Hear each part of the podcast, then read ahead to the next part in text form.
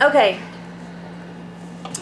Who was the first tennis player in the Bible? Y'all's faces are funny. Everybody goes, hmm. Tennis. Joseph, because he served in Pharaoh's court. Oh,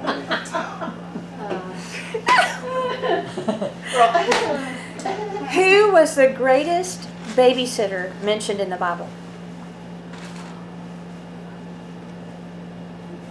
David, because he rocked Goliath to a very deep sleep. Man, I'm like two and oh. All right, let me let me try that one more. Who was the greatest money man in the Bible? Solomon. G said Saul. Solomon. Solomon. No, it was Noah. He was floating his stock while everyone else was in liquidation. That's dirty. That's a good one. That's dirty. Phew, I was sweating there for a moment. so we have a lot of scripture uh, to read today, but I definitely have some points I want to bring into um, the the story as we go.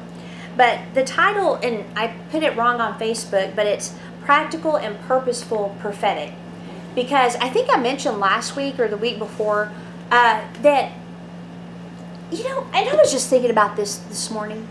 And I don't know if this is Holy Spirit's perspective or what, but one of my pet peeves, I want to know why people that are prophetic or in a prophetic office in the body of Christ have to look weird. Have y'all noticed that? Yeah. I mean, Yeah. it's like weird hair, weird colored hair, weird clothes, even behaviors.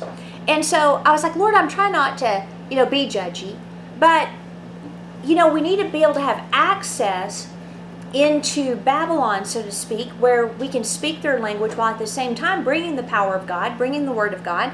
And I don't know. I just think if I was a business person or a governmental leader in, you know, that doesn't know you, that I would immediately be, be put off. But then I started thinking, well, you got people that go to psychics and stuff, and they look even weirder.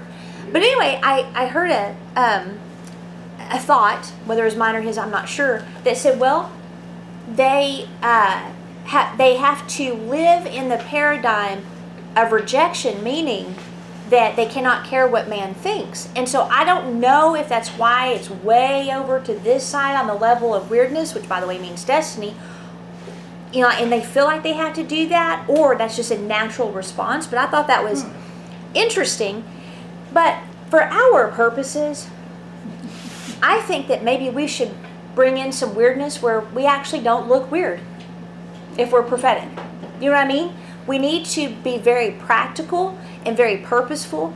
Uh, in the church, uh, prophecy has been reduced to uh, future telling and even fortune telling. Uh, it's a personal word level, which there's nothing wrong with that. I don't mind that at all. In fact, 1 Corinthians chapter 14 says we should do that and practice on one another, so we have no problem with that. But if you confine prophecy just to in a church setting and just to personal prophecy, then it's uh, like not baby form, but that's just one form that's not as effective. The impact doesn't go as far, right? Then you have like those that are prophetically gifted, and so they will, um, you know, be able to prophesy to people in all realms. Usually, they are pretty accurate. Sometimes they can have uh, some mistakes, but and then you have the prophetic ministry where they're now operating in the prophetic all the time. Uh, and so, whether it's in the marketplace, whether it's in the church, they know things. And you have those that are in the office, and this is where their impact can go toward uh, influencers. So now they're influencing others. Um, I think actually prophetic gifting, ministry, and office can influence influencers.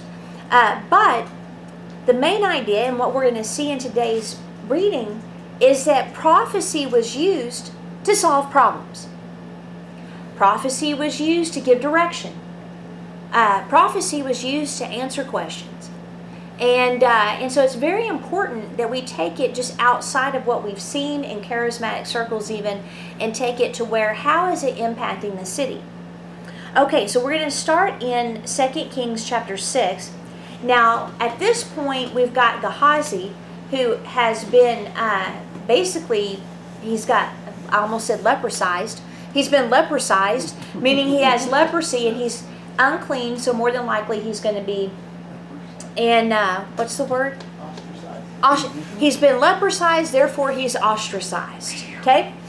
So now um, we've got Elijah, and remember he has his uh, sons that he's uh, teaching prophecy, etc. to. And it says, Now the sons of the prophets said to Elisha, See, the place where we dwell under your charge, it's too small. Let us go to the Jordan, and each of us get there a log, and let us make a place for us to dwell there. He said, Go. So then one of them said, Be pleased to go with your servants. And he answered, I will go. So he went with them. And when they came to the Jordan, they cut down the trees. But as one was felling a log, his axe head fell into the water. And he cried out, Alas, my master! It was borrowed. Then the man of God said, Where did it fall? And when he showed him the place, he cut off a stick and he threw it in there and he made the iron float. And he said, Take it up. So he reached out his hand and he took it. Okay, first of all, wood does not cause iron to float. So you see here that he received a download of what to do. He either saw it, he heard it, he felt it, whatever it is. he receives this download and then he executes the instructions, does exactly what he's supposed to do, and the axe joins with uh, the wood. Now, I'm sure there's some prophetic significance there, you know, because iron sharpens iron, wood, Jesus was on a tree. I mean, there's so many things, you know, that we could definitely uh, go down. But I want you to see that through the prophetic, Elisha gives a very practical solution that incorporates the supernatural power of God and the wisdom of God. Now, the reason this was so important, these are students under the care of Elisha. And uh, which I think is great that they had to expand their house. You know, they're growing, they're getting more and more prophets under his tutelage. But according to the law, he would have had to replace the axe head or he would have had to um, pay for the axe head. So I don't know if he, if you know, if it was easy to go down to the local hardware store and buy an axe head. Uh, I'm not sure, you know, with the economics at the time and the wars that they were in and out of, if maybe it was, you know, scarce. Well, But it would have been quite a bit probably for this student. you know, they had the Iron Age. Mm-hmm. I'm thinking that's close to where this. It is the Iron Age, but they had so many wars. I don't know, was the iron going more But the toward people war? that had the iron were the people that could win the battles. yeah.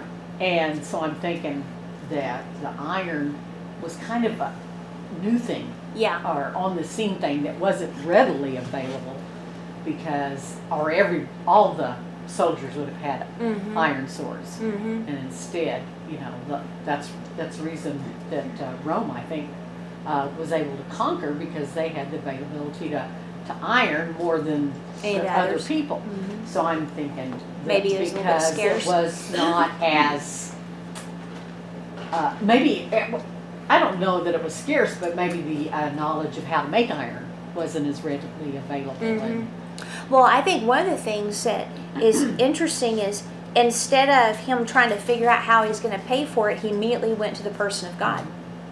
And it's important, you know, like if we, you know, something like that happens where maybe we, you know, harmed uh, something that we borrowed or uh, something breaks and we're not quite sure, you know, how we're going to pay for it or whatever it is. Uh, how about you ask Holy Spirit first? Um, maybe go and talk to someone that has a prophetic anointing and uh, all christians should but some have practiced more than others go to someone that you trust and see what god says as far as the solution the responsibility of the person that's giving the word is to give the word without adding anything or taking anything away no matter how weird it sounds right so but i thought it was interesting that they didn't have a plan b obviously they didn't have a fund to replace the axe and so they had to get a strategy from the Lord. Uh, I think too often we run to natural solutions and we don't necessarily give God supernatural. Like my, um, I was telling Mike this morning, you know, I discovered at Optical Source, this is just a little example. At Optical Source, they can uh, I have some Oakleys that I used to wear when I wore contacts. Well, now I can't wear contacts. My eyes are too dry and they itch and stuff. And I found out he can do prescription lenses there, and I'm all, I can wear my Oakleys. So I texted the owner, his name's Ray, and uh, he gave me the price with the discount. And I'm like, ooh, ooh. And, you know, to use genuine Oakleys because it can mess up the glasses and all that. And I was like, you know, that's just not where I choose to put my money right now. Um, but I will in the future, uh, and maybe we can trade out or something too. So be thinking about that. Anyways, we're going to get Mike's lenses fixed because they're non-prescription. And uh, so, one thing I've said for years, I've got the money. In fact, I have probably 10 times or more the money, right? Uh, no exaggeration. but I don't want it to go there. I, I've got plans to go see our kids, right? So I, I was telling Mike, I've asked God to provide that outside the realm of what my the purpose of my money currently has on it, right? Why? Because He loves to give gifts. So even when you have abundance, it's neat asking Him to do something that you would like Him to do, uh, even though you could do it. You know what I mean? Allow Him to bless you. Like it, it would be irritating, and all of us have had people where you want to buy them something for Christmas or their birthday, but they have everything, and you can't think of anything to get them. And uh, I made my mother really mad one year because she wanted a Christmas list, and so I made the Christmas list, and I'm like, well, I don't want to wait till Christmas on that. It's like October, we have to start working on it, you know. I'm gonna go ahead and get that. So anyway, I, I went ahead. I think it was like socks or something. And I told her, hey, I went ahead and got the socks. And she's like, don't buy another thing on your list. Because I think at that point it was like two or three things later. And so, you know, that's the thing is like if you've got one of those like special desire lists, I would just see what God wants to do with that. You know what I mean? And so the point of that is to let God in your life. Let Him in your life. Be careful of always going a certain path in your decision making process. Pause and ask Him questions. And then if it's like nothing or He says, go ahead with what you're going to do, then go ahead. Now, there's something about trees and God. Uh, in the bitter waters in Exodus 15 25, the instruction to heal them was to throw a tree into the water. Now we know that trees, woods, woods, wood, and sticks all point to the curse being reversed. Okay?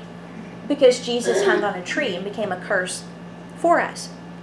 A curse can be simply defined as something that brings trouble.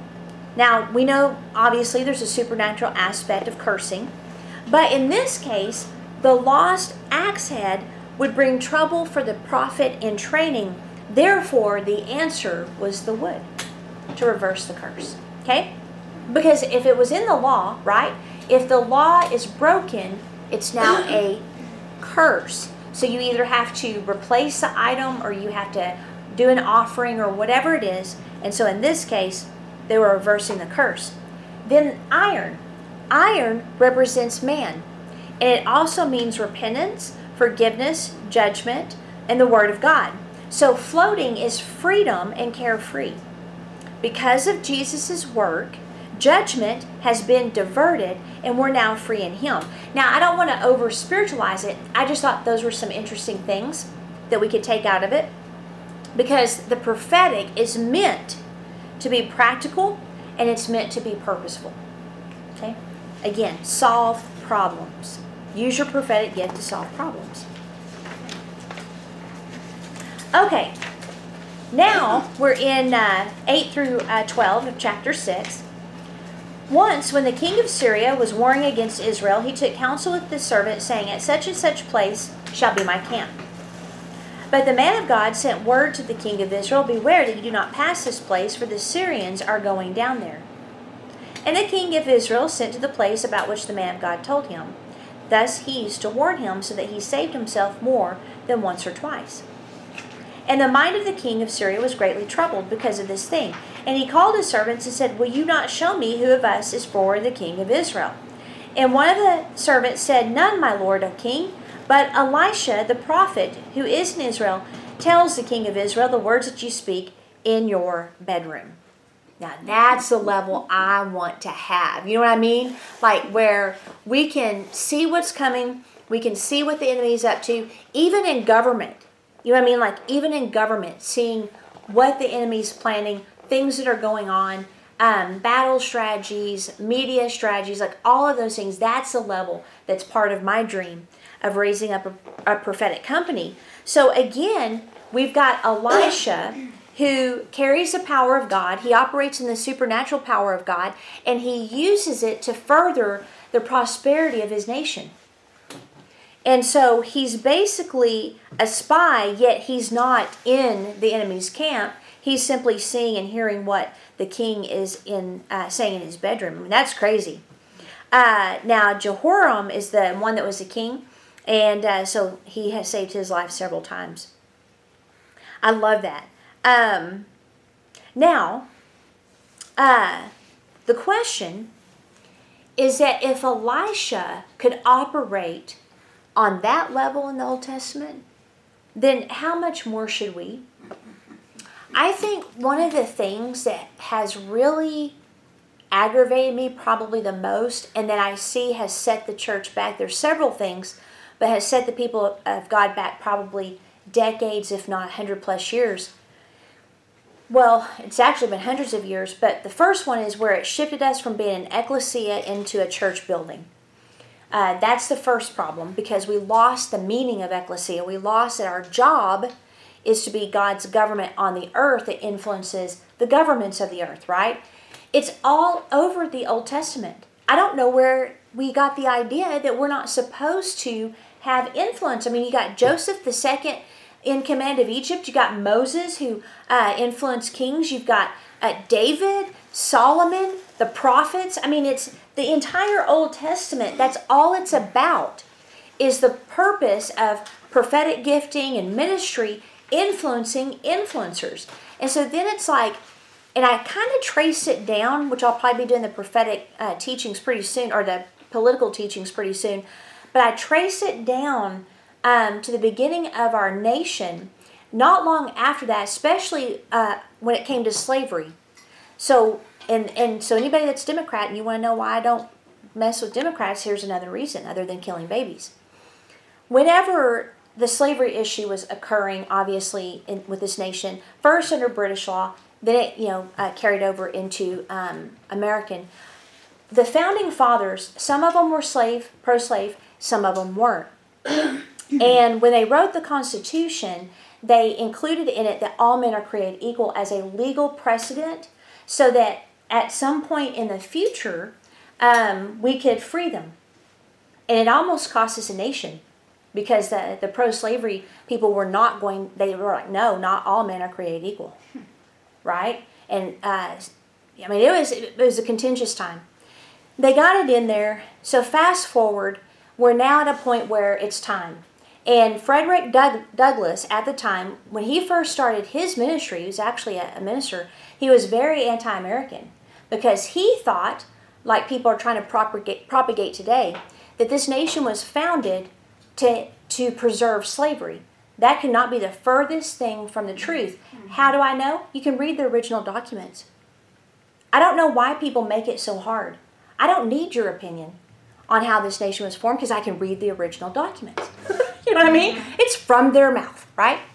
So anyway, he thought this nation was, um, you know, anti-black, anti-freedom, blah blah, until he actually started reading the Constitution and the Declaration of Independence, and then he met uh, President Lincoln, and so he changed his mind. He realized, oh my goodness, they saw this day coming. This is the time. We have a president that agrees. You know, I've been doing this work. The revival, the uh, was it the first awakening or second awakening, was going through the land.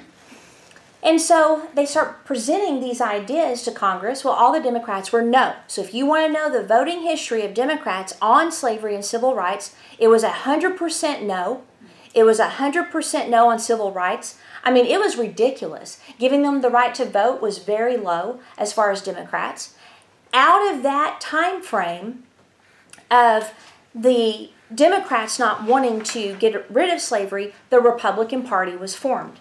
And that's why Lincoln ran as a Republican, okay?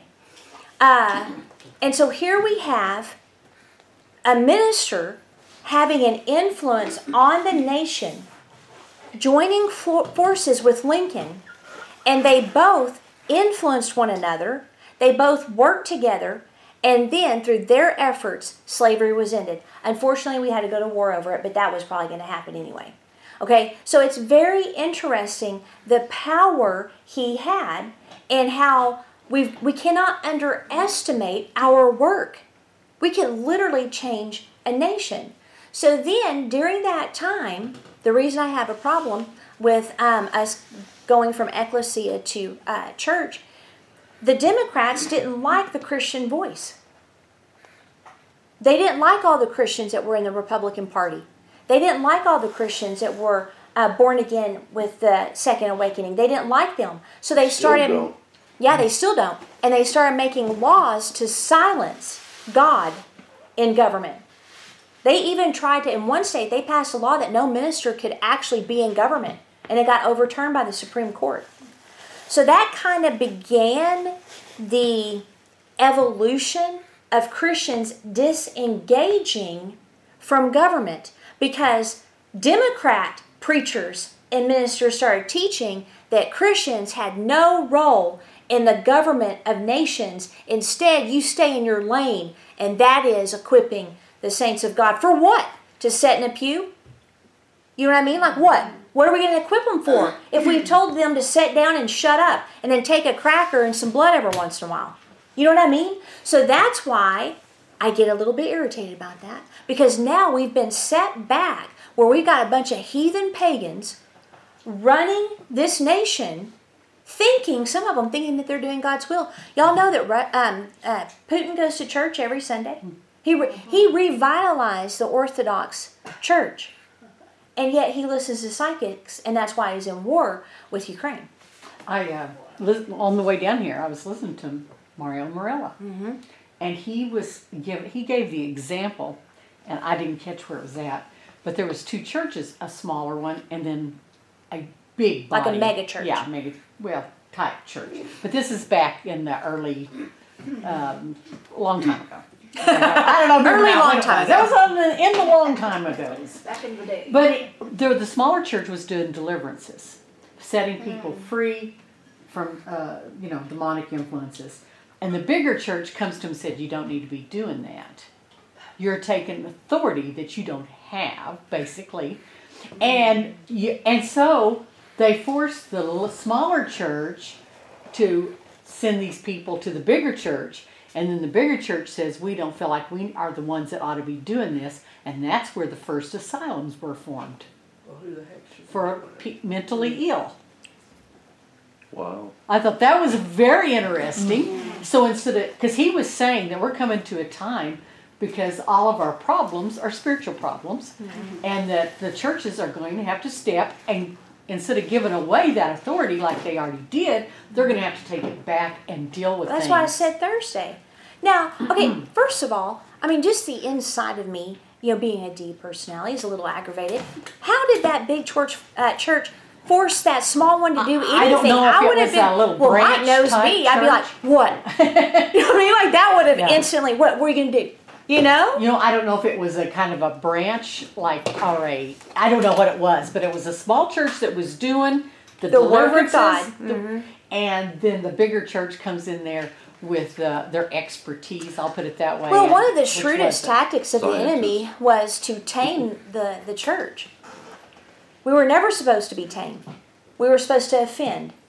We were supposed to put people against each other, actually, because that's what Jesus said. I have not come to bring peace, I've come to bring judgment. And brother will be against brother, and father against son, and all of that stuff, because there's no room to tame the lion. And and so it's like, yes, we don't want to be obnoxious. I get that, but we're not going to compromise truth ever, ever. So when you have this situation where we've been so civilized, like President Trump when he got a bunch of Christians in uh, his office when he was, I don't know if he'd gotten the primary yet or not, and he said, "Why don't y'all have a backbone?" He was confused. He's like, y'all are the strongest part of the population of this country, and I can't figure out why y'all don't do anything. So then one of them said, Well, it's the Johnson Amendment, which was never for churches, by the way. Uh, and he's like, What's that? Like, he had no idea. So they explained to him the Johnson Amendment. He's like, Well, we need to get rid of that. And that's why he did that to loosen it, right? But it's like, okay, if a piece of paper can stop you from saying the truth, then how in the HE double hockey sticks are you going to face someone saying that you have to deny the Lord in order to preserve your life? I, I mean, I'm just, you know, you can't talk about homosexuality or anything like that. Watch me. Well, you know, it's that kind of stuff that if you if a piece of paper or a government order stops you from preaching truth, then I don't know, you're going to be the first one to take the mark. So we need to toughen up here. And we need to understand that there will be a cost to following him that will increase if we don't do something in this nation. But I it was interesting because I listened to the same thing on the, that story. And I thought what, what was telling was that when he said, we need to get rid of it. And he said, where there should have been a standing ovation, cheers, there was dead silence. Mhm, mhm. That these pastors that he's talking to, that they didn't want to have to have backbone. They didn't want to have to stand up. They didn't want. They wanted an excuse to sit down and be quiet. People often do. They want an excuse out of what's uncomfortable. Yeah. Like, it, I was even thinking, you know, like, I, this was very freeing when I heard this from Dr. Um, Christian Harfouche. You know, he's talking about, he got asked the question, you know, are doctors and hospitals, like, you know, should a Christian go to those? He said, well, I'm not going to really answer that question, question like that. But what I will say is it depends on the, the believer's faith level. If they have absolute faith that they're healed, they're fine. They don't need to go. But if they're of the faith of, you know, I think I probably should get checked out, then go. Because it could kill them. You know, if they don't have faith that they're healed already and they don't go to the doctor, they may end up in the grave. He said, so there's levels of faith in all areas. And God, in His mercy and kindness, gave us the profession of doctors, you know, and different things. But even that can be taken to the extreme because, like I was telling the lady that does my facials, which by the way, she's fabulous, um, that it's like an idol. It's the first thing people go to are doctors and medicine. And so there's both sides, right? There's a tension. There's always a tension when it comes to truth. Well, I mean, it's a uh, same thing for mental health. You know, we're looking at getting a, a mental health facility here in Clovis because too many people are, you know, there's nowhere to go. And I'm all for it. But then I started thinking, well, wait a minute. I mean, we should be solving that problem as well as the church, right? As the ecclesia, we should be solving that problem where if pe- people need that and they want to go to that, absolutely. But until then, we shouldn't abdicate our responsibility to people that don't know God. That's what we're doing. We're abdicating these things to people that don't know Him, and it's got us in a big mess. I'm going to step down from my soapbox. I was gonna. I was, I'll have to send you that what I was listening to because it's right I would there. love to hear it. I'll- I'd love to hear it. Now, we know the man of God, I mean, it obviously tells us it's Elisha because, you know, Gehazi was leprosized. Um, here in uh, 613. So let's continue. So he's able to hear what uh, the enemy is saying. Verse 13, it says, uh, Go and see where he is. This is the Syrian king. Go, go find him, that may send and seize him. It was told, Behold, he's in Dothan. So he sent their horses and chariots and a great army, and they came by night and surrounded the city. When the servant of the man of God rose early in the morning and went out, behold, an army with horses and chariots was all around the city. And the servant said, Alas, my master. I always like Shakespeare when I say that. What shall we do? Now, let's hold up for a second. I thought the man of God heard what the army was up to. Why was this kept from him? Why didn't he hear this one? It's kind of like when y'all were doing my spiritual intelligence report for me, and then later during it's like, I didn't even know. And I'm like, good. Because it's awfully hard to do stuff around prophetic people. you know what I mean? And so that's kind of the situation. God didn't tell him the army was coming this time. Isn't that interesting? So then Elijah's Elisha's like, Don't be afraid. Those who are with us are more than those who are with them. So Elisha prayed and said, O Lord, please open his eyes that he may see. So the Lord opened the eyes of the young man, and he saw, and behold, The mountain was full of horses and chariots of fire all around Elisha. Okay, now this, I just want to, real quick, um, it looks like Elisha is in trouble. If we examine the fact that God did not tell him that the Syrian army was coming to surround him, then the only conclusion we can come to is that God wanted the Syrian army to surround him. Why? For the servant. Now, there's a bigger story we're going to get to, but the servant needed to see the supernatural. What if what you perceive, and this is important, as a trial in your life is actually no thing for you and it's supposed to be a testimony to someone watching? Now, isn't that an interesting thought? What if what you're going through is not because you did something wrong or you're being attacked or blah, blah, blah, where we always go to me, me, me. But what if what you're going through is actually nothing to do with you and it is to be a testimony of God's goodness to those closest to you and, as we'll see, the entire Syrian army? Too many times when we're going through difficulties, we immediately, oh, I must have done something wrong, or oh, it must have been this, or oh, God must have allowed this to teach me something, or blah, or I'm under attack. I hate that. I hate when people say I'm under attack because we're we're seated on the throne. You cannot get much higher than the throne, right? And the enemy is no longer allowed in heaven. So it means at all times the enemy is under our feet. it's it's just a positional reality. I feel I wish I wasn't sitting. I want to get up. so, we've got this situation where Elisha's like, you know what, Lord, open his eyes so he can see, and it was for him. But there was more to it. Okay. So when the Syrians came down against him, Elisha prayed the Lord, said, Please strike this people with blindness. So he struck them with blindness in accordance with the prayer of Elisha. So then Elisha goes to them and he says, This is not the way and this is not the city. Follow me, and I will bring you to the man whom you seek.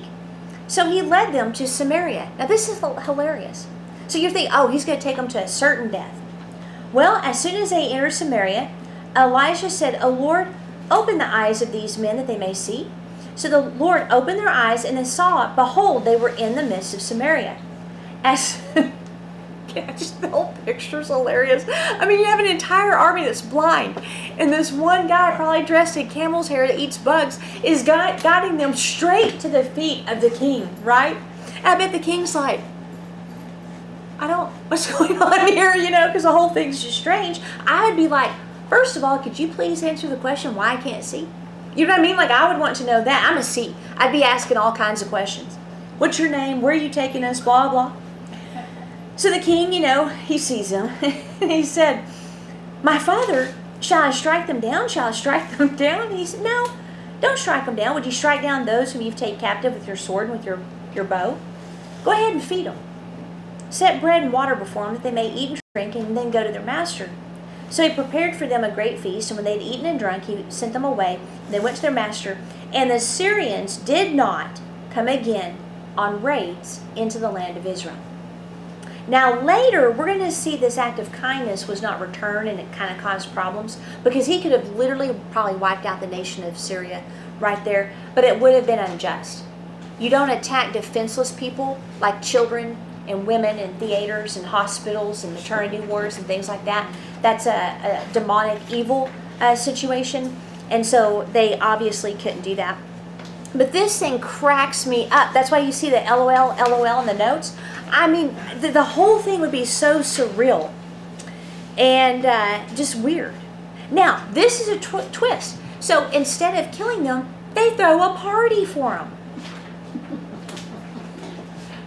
I think it's funny too that he refers to him as my father. All of a sudden, he went from, yeah, that mm-hmm. guy, mm-hmm. that pain in my rear, which is mm-hmm. pretty much what he had previously referred to him as, like that dadgum A true politician. Yeah, true politician. all of a sudden my now- father. My father. yeah, all of a sudden now we're getting a little respect. so he throws a party. Now, this right here is the principle of Proverbs 25, 21 through 22, which I'm going to read to you. And then Romans 12, 19 through 21. So in Proverbs, it says, If your enemy is hungry, give him bread to eat. If he is thirsty, give him water to drink, for you will heap burning coals on his head, and the Lord will reward you. Now, I, I, I do not have an influence to go to Ukraine, but I will say this. If the Ukrainian people keep feeding the Russian soldiers and giving them water when they're thirsty, and giving them flowers of peace, that flower is very important if y'all saw my post on that. If they keep doing that, it's going to turn this war because they don't want to fight anyway. They'll be tricked by the rally that Putin held. They don't want to be there. Now, they do have a mindset that we need to understand that is not the Western mindset. However, um, there's a story of a grandmother uh, when the, the and it might have been a Ukrainian story when they first tried to destroy the Ukrainians because Ukrainians have been here uh, before. Like people say they're a new nation, no, they're not.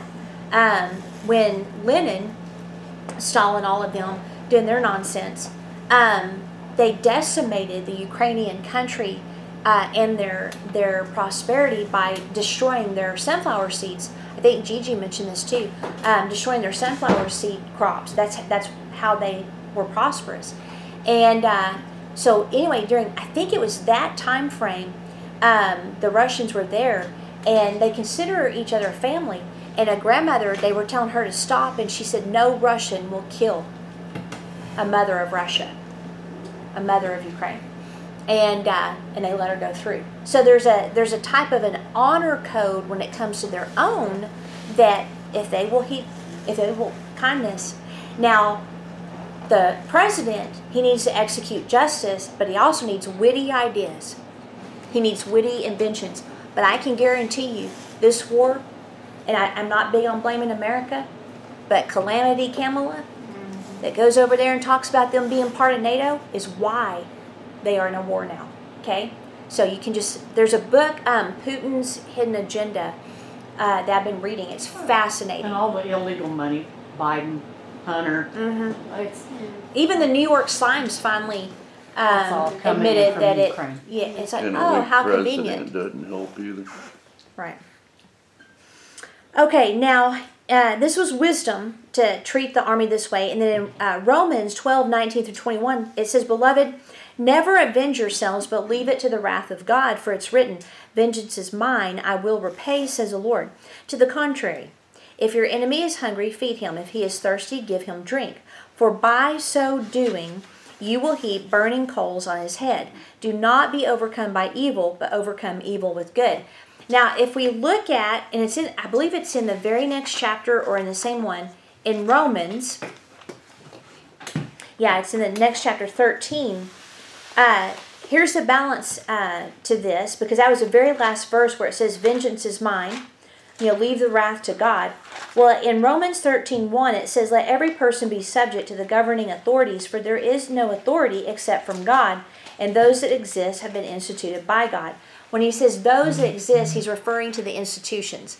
It doesn't necessarily mean the leader is designed by God because uh, I can guarantee you Hitler wasn't his will, Stalin wasn't his will. The office that was there was his will, the leader, not necessarily, uh, unless there's a judgment upon a nation. But then it says, Therefore, whoever resists the authorities resists what God has appointed, and those who resist will incur uh, judgment. For rulers are not a terror to good conduct, but to bad. Would you have no fear for the one who is in authority? Then do what is good, and you will receive his approval, for he is God's servant for your good. But if you do wrong, be afraid, for he does not bear the sword in vain, for he is a servant of God, an avenger who carries out God's wrath on the wrongdoer. So governments exist to execute God's wrath on the wrongdoer, and in Jesus' name, Ukraine will be able to do that. But so all of that is to say there is a place for wrath. Government authorities are supposed to execute judgment on wrongdoers until their justice system gets uh, corrupt, and then they end up doing it to good people. Now, in Romans 2 4, it says, Or do you presume on the riches of his kindness and forbearance and patience, not knowing, and here's the key, that God's kindness is meant to lead you to repentance? Okay, so that's what the purpose of feeding your enemy, etc., is to get them to repent, which means to change their mind. So, by them doing that to the Syrian army, where they could have wiped them out in a genocide, instead they heaped kindness on them and they changed their mind and quit raiding them. Okay? All right, so the kindness of the Lord uh, referred to here, and sorry that Lord's not capitalized, is, quote, the grace which pervades the whole nature mellowing all which would have been harsh and austere. Okay? So people that are kind, their nature has been mellowed. Uh, some people are naturally kind. I was not. Uh, so hopefully I'm better. Uh, I've had to mellow a lot. Um, so all that also has to be coupled with the fact that a biblical example, which y'all have heard me say repeatedly, of kindness is also the Lord driving them out with a whip. Okay? So it doesn't mean kindness is a pushover. It doesn't mean kindness doesn't confront. It just means that if it does have to execute wrath, it will always be looking for ways to bring kindness into the situation. So you may have to fight a war, but you will also be looking for ways to bring peace as well. So repentance is the end game of that type of kindness. It's also, I thought it was interesting, it's useful and benevolent. So if you're a naturally kind person, you have to ask yourself, is the kindness I'm about to demonstrate helpful to this person? Because if it's not, you're now enabling. Does that make sense? So you got to make sure that you're not just being kind because that's who you are or for kindness' sake. You've got to make sure it's useful. Now, the word leads, where it leads you to repentance, means to direct or guide the movement of an object, which Elisha literally did. So, this is a literal picture of him doing that. So, it's just crazy. And sure enough, they repented. Okay, so let's fast forward. We've got, you know, a cessation of them attacking, but now they're starting to get antsy again. Syria is, and they're going to cause problems. And Elisha is going to be that prophet again, like uh, Kathy was pointing out. He's no longer my father, my father. Afterward, Ben-hadad, king of Syria, mustered, mustered his entire army. Oh, that's funny. You have the word muster. And went up and besieged Samaria. And there was a great famine in Samaria as they besieged it, until a donkey's head was sold for 80 shekels of silver, and the fourth part of a cab of dove's dung for five shekels of silver. Now, as the king of Israel is passing by the wall, a woman cried out to him, saying, Help, my lord, O king. And he said, If the Lord will not help you, how shall I help you from the fresh fleshing, threshing floor or from the winepress? And the king said, What is your trouble? And she said, This woman said to me, Give you give your son that we may eat him today, and we'll eat my son tomorrow. So we boiled my son and ate him. And on the next day I said, Give your son that we may eat him, but she has hidden her son. And when the king heard the words of the woman, he tore his clothes. Now he was passing by on the wall, and the people looked, and behold, he had sackcloth beneath on his body, and he said, May God do so to me and more also, if the head of Elisha, the son of Shaphat, remains on his shoulders today. So the act of kindness was forgotten. And the same army that could have been decimated is now, like the people of God, are paying for their kindness in an extreme manner of being willing to eat their own children. This is incredible. Uh, and so sometimes you will see that happen. You will be kind to someone who doesn't deserve it. You cannot go in, in there thinking and believing that they will always return it or think they owe you that because it's pretty much a guarantee that unless their repentance is long term and they're born again, they're going to go back to the way they were in the first place. Okay? So just don't be surprised if that happens and then ask Holy Spirit what to do next. Uh, so he blames Elisha because they threw them a party instead of the sword. And, uh, you know, they're probably like, well, where's the reward? Is our reward this? Our mothers are eating their children. Is that our reward? Okay, so Either- I'm sure you can that or- understand the pain. Either that or he didn't tell him how to avoid it, or he didn't. There's no telling. You know, he didn't uh, get them ready or they refused refuse to listen. or you know. Yeah. I mean, well, he has been this the hero, so therefore he's got to be the zero now. Okay, so Elisha in verse 32 was sitting in his house, and the elders were sitting with him. Now the king had dispatched a man from his presence, but before the messenger arrived, Elisha said to the elders, Do you see how this murderer has sent to take off my head? Look, when the messenger comes, shut the door and hold the door fast against him. Is not the sound of his master's feet behind him? And while he was still speaking with them, the messenger came down to him and said, This trouble is from the Lord. Why should I wait for the Lord any longer? So that was kind of a weird deal. Um, the Amplified says that the king sent a man to behead Elisha, and the king was following close behind. And so Elisha said, See how this son of Jezebel, a murderer, is sending to remove my head. And so he instructs the leaders to uh, lock the door. Uh, and then verse 33 that we finish with in the uh, Amplified says, While Elijah was talking, behold, the messenger came to him, and then the king also. And the relenting king said, This evil is from the Lord. Why should I any longer wait, expecting him to withdraw his punishment? What Elisha can be done now? Okay, so that last sentence, it was kind of weird. This trouble is from the Lord. Why shall I wait on the Lord any longer? Is from the king. Okay. Now, um, we're going to go on into verse 7, uh, and we're almost done. And y'all can uh, read. I might summarize that long passage of scripture. I'm not sure yet. But let's read verses 1 through 2. But Elisha said, Hear the word of the Lord. Thus says the Lord Tomorrow about this time, a seah of flour will be uh, sold for a shekel, and two for bar- uh, barley for a shekel, in the gate of Samaria. Then the captain on whose hand the king leaned said to the man of God, If the Lord himself shall make windows in heaven, could this thing be? And he's, you'll see it with your own eyes, but you're not going to eat of it. So the king is in such a weakened state that he has to hold on to the captain. I mean, he's so hungry that he can't stand up on his own. You know what? I do want to read this because this is hilarious. Okay, so first of all, because the captain didn't believe the word of Elisha because he saw with his eyes, therefore he could not hear with his ears, then he would not be able to partake of the miracle. Okay, this is a war over sound. Remember, we've talked about that. All right. Now, there were four men who were lepers, leprosized, at the entrance to the gate. And they said to one another, Why are we sitting here until we die? If we say, Let us enter the city, the famine is in the city, so we're going to die there. But if we sit here, we die also. So now come, let us go to the camp of the Syrians. If they spare our lives, we shall live. And if they kill us, we're going to die. But we're going to die anyway, basically, is what they're saying. Now, I'm sure they know Syrians are not going to want four lepers. So they're basically going to be ending it short.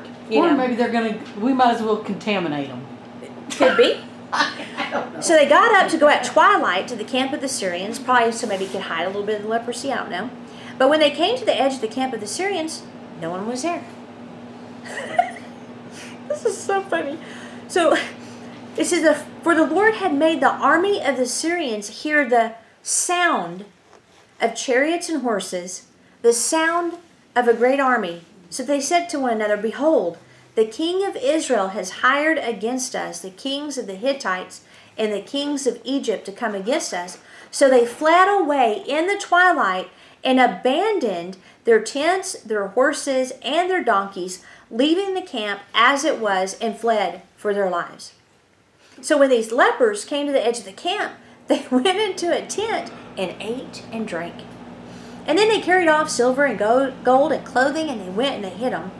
Then they came back and they entered another tent and carried off things from it and went and hid them.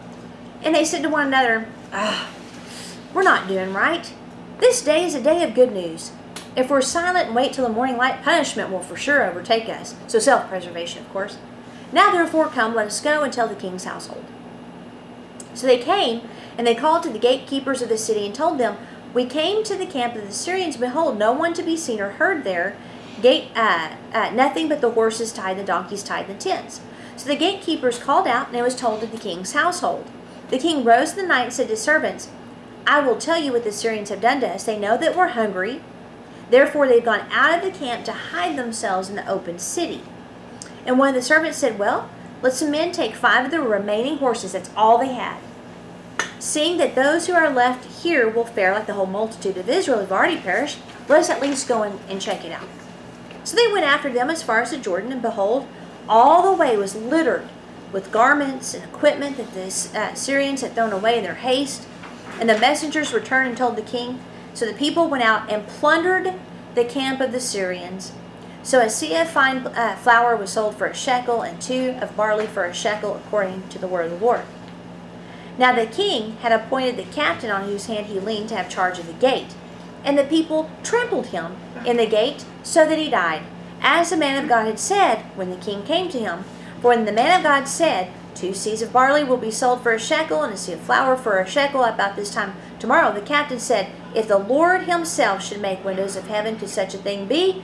And he said, Well, you're going to see it with your eyes, but you're not going to eat of it. And so it happened, for the people uh, trampled him at the gate, and he died. This is hilarious. God is a C personality. He will dot every I and cross every T. He's like, all right, I'm going to send a sound. I'm going to send a sound. I'm going to run off the army and I'm going to fulfill the word of the Lord exactly like Elisha said. Elisha had to know God's voice to give that word. It's very scary to give a very specific word, right? With not only that, a time frame. And a lot of people don't have the courage to do it. But Elisha did because he knew God's voice. The more you know him as a person and his voice, the more comfortable you can get, but it's still nerve wracking. Well, I think it's interesting that, okay, they fed them, which I think probably that army looked at that as a weakness. Probably. Oh, they were that kind mentality. to us. Barbaric. They're hoping we wouldn't come back. Mhm. So this time when they come in, it says he mustered his entire army. Mhm. So if God's going to destroy some of them, he ain't going to destroy one little troop. Right. He's going to wait and they're going to all bring the entire army. yep. And then we're Deal going to deal with it. His business. Now. we're going to deal with it. and I love, now, he- I don't want y'all to miss this. Four lepers. Mm-hmm. Okay. The most despised. Right. unclean, c- you know, ostracized, and God uses four lepers to save a nation. Now, I want you to think about that the next time you think you're insignificant. Do you have leprosy? No. Right? This is unbelievable. He, I mean, God is hilarious. He chooses four lepers. Well, you think about that. He always seems to choose. There's Rahab, the Uh, prostitute. Idaho, right? You know. Yep. He he brought her. You know, and he elevated her. Yeah. And She's in uh, the lineage of the There's Lord. going to be a baby that's going to come and save the nations, yeah. and that you know we know that Jesus. But it's always in a way that it challenges us to look at things different. Yes. And here it is, the because he's already pronounced judgment on lepers. Mhm. Okay, but the things don't be quite so you know. Open your mind up and look at them in a different way. And yourself. And you're You need to look at yourself in a different way. Um, because it's interesting. Because I think after this, that the lepers were elevated and the king was dead. right. Right. Well, the king didn't die, his captain died. Well, the but what you know, the things that were up are now down, yeah. and the thing the lepers who had been looked on and despised and who knows. And, and I and they almost remind me of surfer dudes. Yeah. Hey man, like, so we're gonna die anyway, you know? Might as well hit that wave one more time. You know, like that's like we don't have anything to lose. We might as well just go down and see what's happening. I mean, it's hilarious. Like even by accident, you will stumble into God's will. You know, it's not that hard. And so, listen to this. This is in uh, 1 Corinthians 1 26 through 31. For consider your calling, brothers. Not many of you were wise according to worldly standards. Not many were powerful. Not many were of noble birth. But God chose what is foolish in the world to shame the wise. God chose what is weak in the world to shame the strong. God chose what is low and despised in the world, even things that are not, to bring to nothing things that are, so that no human being might boast in the presence of God. And because of him, you are in Christ Jesus, who became to us wisdom from God, righteousness and sanctification and redemption, so that, as it is written, let the one who boasts boast in the Lord. You cannot get much lower in that time than being a leper. And here, the captain, the strong man, you know, who obviously is still strong because the king's leaning on him, he got trampled. It is so funny. Okay. Um, verse 7, I want to look at this again. For the Lord had made the army of the Syrians hear the sound of chariots and of horses, the sound of a great army. So they said to one another, Behold, the king of Israel has hired against us the kings of the Hittites and the kings of Egypt to come against us. This is human reasoning at its finest. Okay? The Syrians reasoned that Israel must have hired mercenaries. The word sound is, quote, a voice, a sound, a noise, a cry, any kind of sound. It was used to describe God's voice in Eden as well as musical instruments, animal sounds, etc. But another example of the war of sound, where God's sound is victory for us, it's the sound of doom for our enemies. They fled. The lepers start collecting the beauty or uh, booty, and then they felt bad and had to, you know, get the king. But then the king didn't even believe it either, right? So he had to send out someone to make sure it was true. But human reasoning will cost us, and uh, it's really important again to uh, win the battle over the war of sound and asking God His perspective. Don't get into all that reasoning stuff. Just if God said it, that's it. I've got an obstacle. Okay, Lord, what is your strategy, right? To get through this obstacle, around it, under it, it doesn't matter. Um, but reasoning is what caused them to lose the war. What was that scripture, First Corinthians? Uh, two. Let me get it again. I can't remember where it starts. One, twenty-six through thirty-one. Thank you.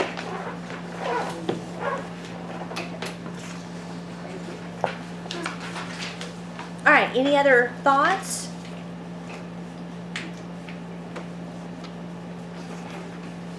Wow. We got through two chapters. Just 500 more to go. All right.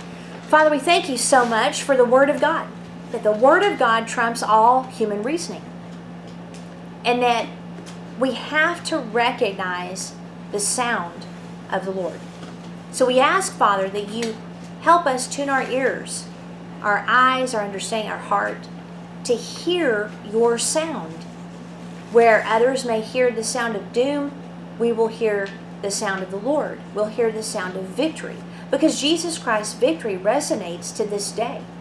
And we want to be the sound for that, not the sound of defeat, depression, and all the other things that we seem to fall into at times. And so, Father, help us to be a very clear sound. No mixture, uh, no um, character flaws that might dim the sound of your voice. We want to be a very clear, clarion call to the ecclesia, to the body of Christ, to reform and, like the prophetic word delivered this morning, muster those who are present. And so, Father, I ask that you help us to do that, to take prophecy to the practical and the useful. Prophecy is a tool of kindness, Lord, and I ask that you help us to use it in very practical and helpful ways to solve problems. So, Father, this morning, we want to give you our tithes and offerings, and we ask you, Jesus, to receive them as the King of Kings and the Lord of Lords. We give willingly. We don't have any compulsion. There's no manipulation. There's no shouldas. There's no need tos. We do it with joy and happily because we know our giving of 10% is loyalty and a declaration to all the demonic realm and the angelic realm that we are loyal to you and to you alone and give us wisdom in distributing the resources you've given us. We thank you so much for that and for your Holy Spirit. In Jesus' name, amen.